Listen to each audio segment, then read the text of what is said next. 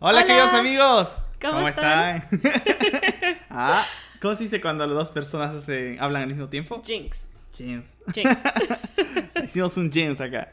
Este, ¿cómo están amigos? Espero que estén muy bien y les esté gustando este podcast Ujú. chelaniesco Exacto, de el libro Cartas a los jóvenes enamorados. A todos los jóvenes o personas también no tan jóvenes están enamorados. Exacto, como nosotros. Como Ah, nosotros y como muchas personas más. Así que hoy estamos en el subtexto o, Número o 3, creo. es como antes del primer capítulo. Claro, sería como el prefacio. Exacto, o el número introducción. 3. Exacto, el número 3. Empezamos este con. eh, ¿Qué es eh, el amor? eh, ¿Qué es el amor? Exacto, dando una introducción, ¿qué Exacto. es el amor? Después vimos este. ¿Qué dice qué Dios? dice la Biblia. O la Biblia. Y ahora el número 3, que es antes del capítulo 1, sería de ¿Qué los dice? escritos de Elena G. White. Exacto, ¿qué dice Elena? Exacto. Muchos de ustedes estarán preguntando quién es Elena.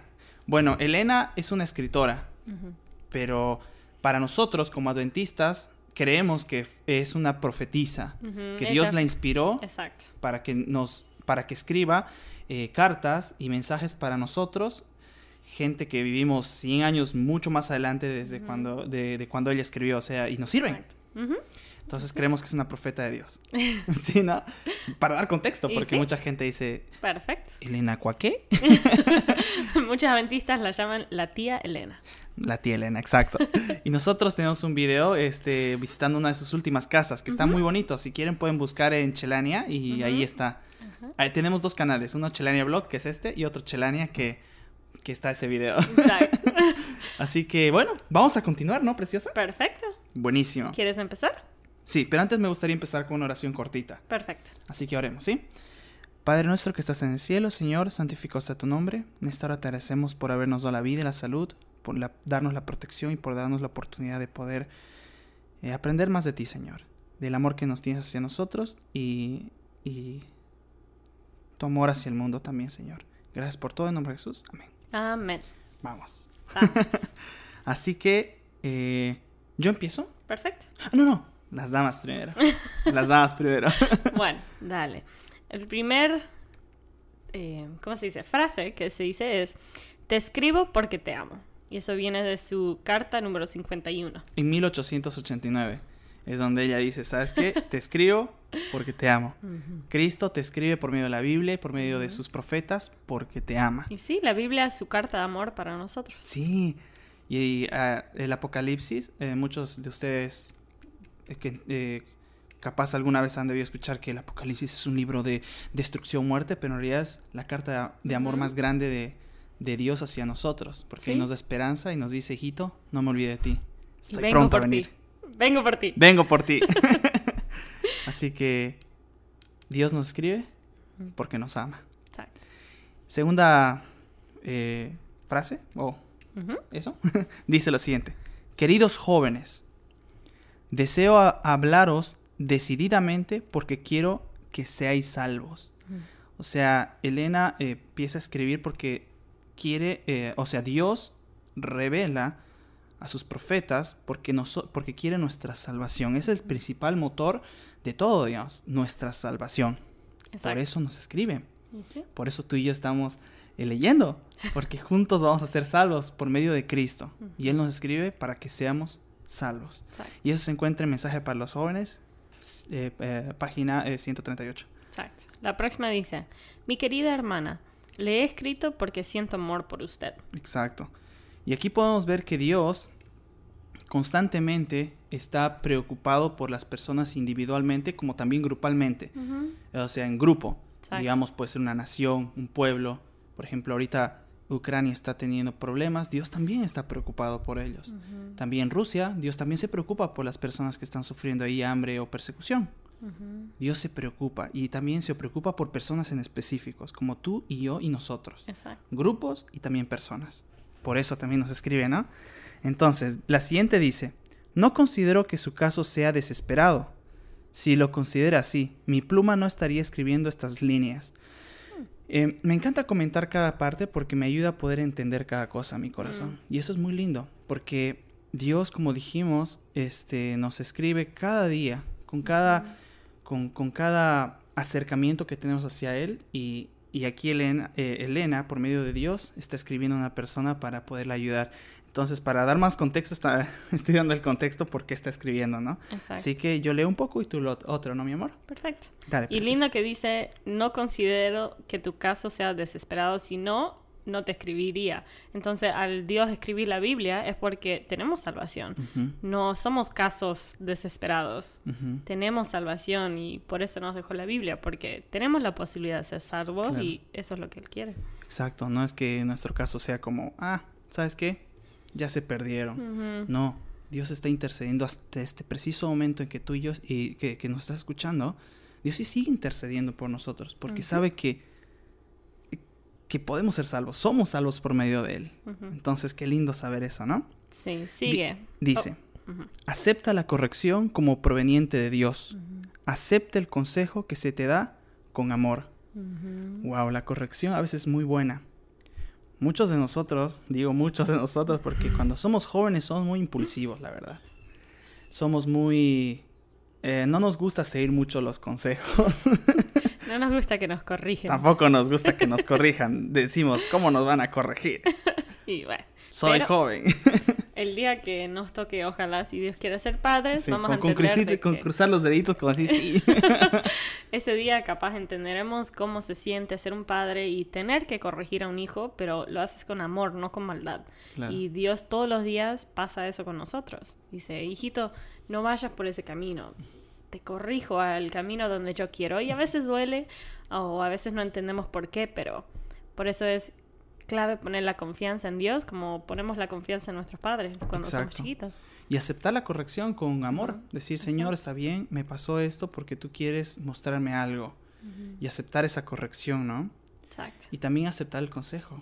Porque muchos de los consejos de Dios es para que seamos, eh, para que podamos llegar a ser un hombre bueno, digamos, perfecto en el ámbito imperfecto, porque el pecado nos imperfecciona, pero perfecto en el ámbito de la humanidad, digamos, a lo que podemos llegar, poder ser este, buenas personas, buenos ciudadanos, se podría decir. Más también. semejante a Dios todos los días. semejante a Dios, porque ese es el punto donde nos quiere llevar, ser más semejantes a Dios y poder vivir una paz en plenitud, ¿no? Ser, tener una paz y una tranquilidad. Así Sí. que, Dice, Bueno. presenta a Dios tus necesidades, gozos, tristezas, cuidados y temores. No puedes agobiarlo ni cansarlo. Él que tiene contados los cabellos de tu cabeza no es indiferente a las necesidades de sus hijos, porque el Señor es muy misericordioso y compasivo. wow. Todos los cabellos de tu cabeza. Yo sinceramente, eh, cuando era niño escuché eso, decir, ¿sabes qué? Dios tiene contado tus, todos tus cabellos, porque nadie puede contar. Yo dije, ajá, ¿cómo que no? Voy a contar mis cabellos. ya llegué por el 100 y dije, nada, es imposible, porque llega un momento en que se te pierde, y si se te pierde uno, por ende ya no puedes agarrar un número exacto. Yo dije, no, esto es imposible. Bueno, pero Dios este, tiene contado todos nuestros cabellos, sabe nuestros problemas, sabe todo lo que estás pasando tú y yo en cada momento tus necesidades, capaz Ujú. estás pasando dolor. Dios, Dios sabe eso. Y a Dios le gusta que le cuentes para que Dios empiece a actuar y haga milagros en tu vida. Eso me, me trae tranquilidad y paz de saber que tenemos un Dios grande y un Dios misericordioso, ¿no? Que quiere nuestra salvación.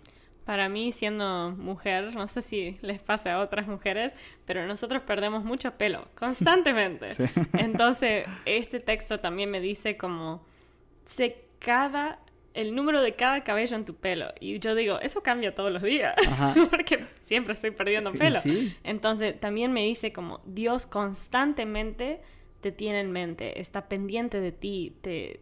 No es que, ah, la chequeo una vez a la semana y ya, no, siempre está con nosotros y siempre sabe qué nos pasa y, y significa que es un Dios presente en cada momento. claro. Así lo interpreto yo también. Wow, qué muy bonito, ¿no? Me encanta saber eso, que Dios está presente constantemente. Wow. Dice la siguiente parte. Su amoroso corazón se conmueve por nuestras tristezas y aún por, nuestras eh, por nuestra presentación de ellas. Llévale todo lo que confunda tu mente.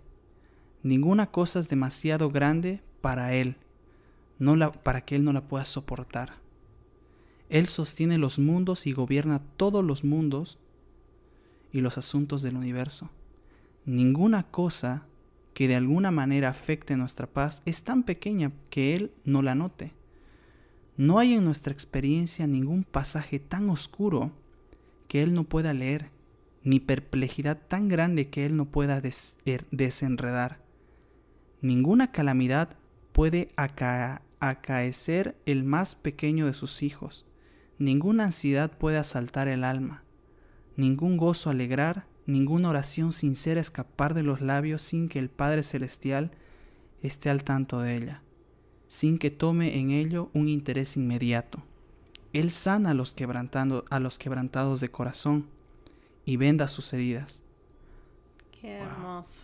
Dios está presente en todo mi amor. Ahí recalcando, Dios, no hay nada tan chiquito que Dios no quiere saber de ti, que quiere pasar tiempo, que vos hables con Él, les cuentes todas tus angustias, tus felicidades, lo que te saca paz en tu día. Es es impresionante. Pensar que Dios es un Dios tan grande que dicen que la galaxia entera en su eternidad no puede contenerlo, o sea, no lo puede encapsular.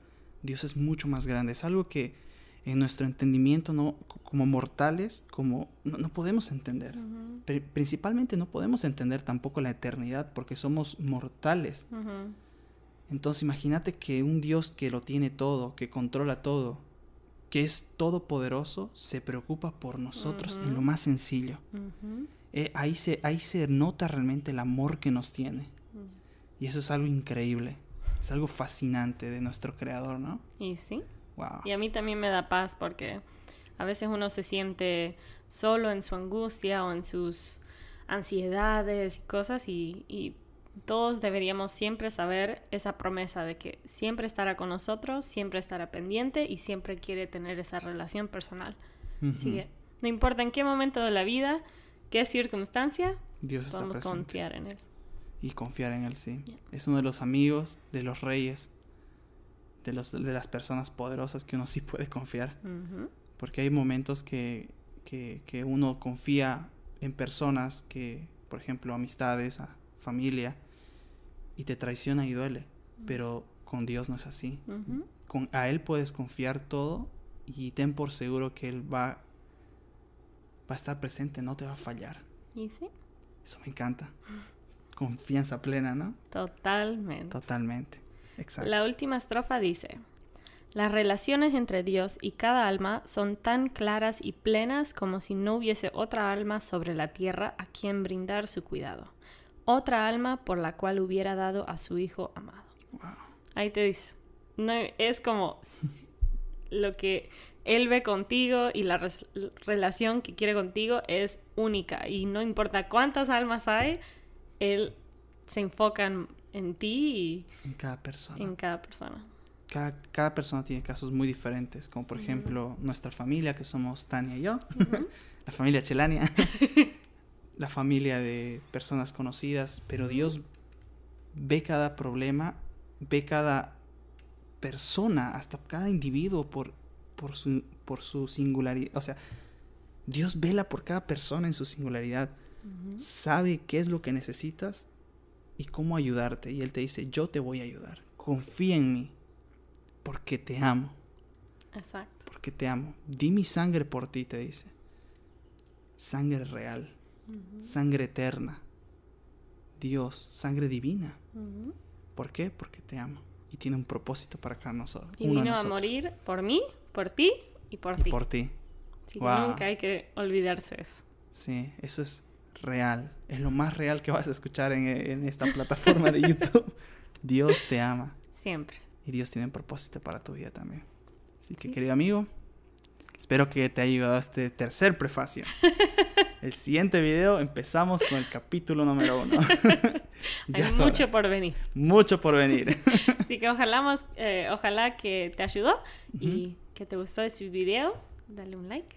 Sí, un like así con, el dedito así. así que que te pase buen día. Y bendiciones. Y bendiciones. Y como decimos, Chelania Forever y... Primero Dios. Primero Dios. Nos vemos. Chao. bendiciones.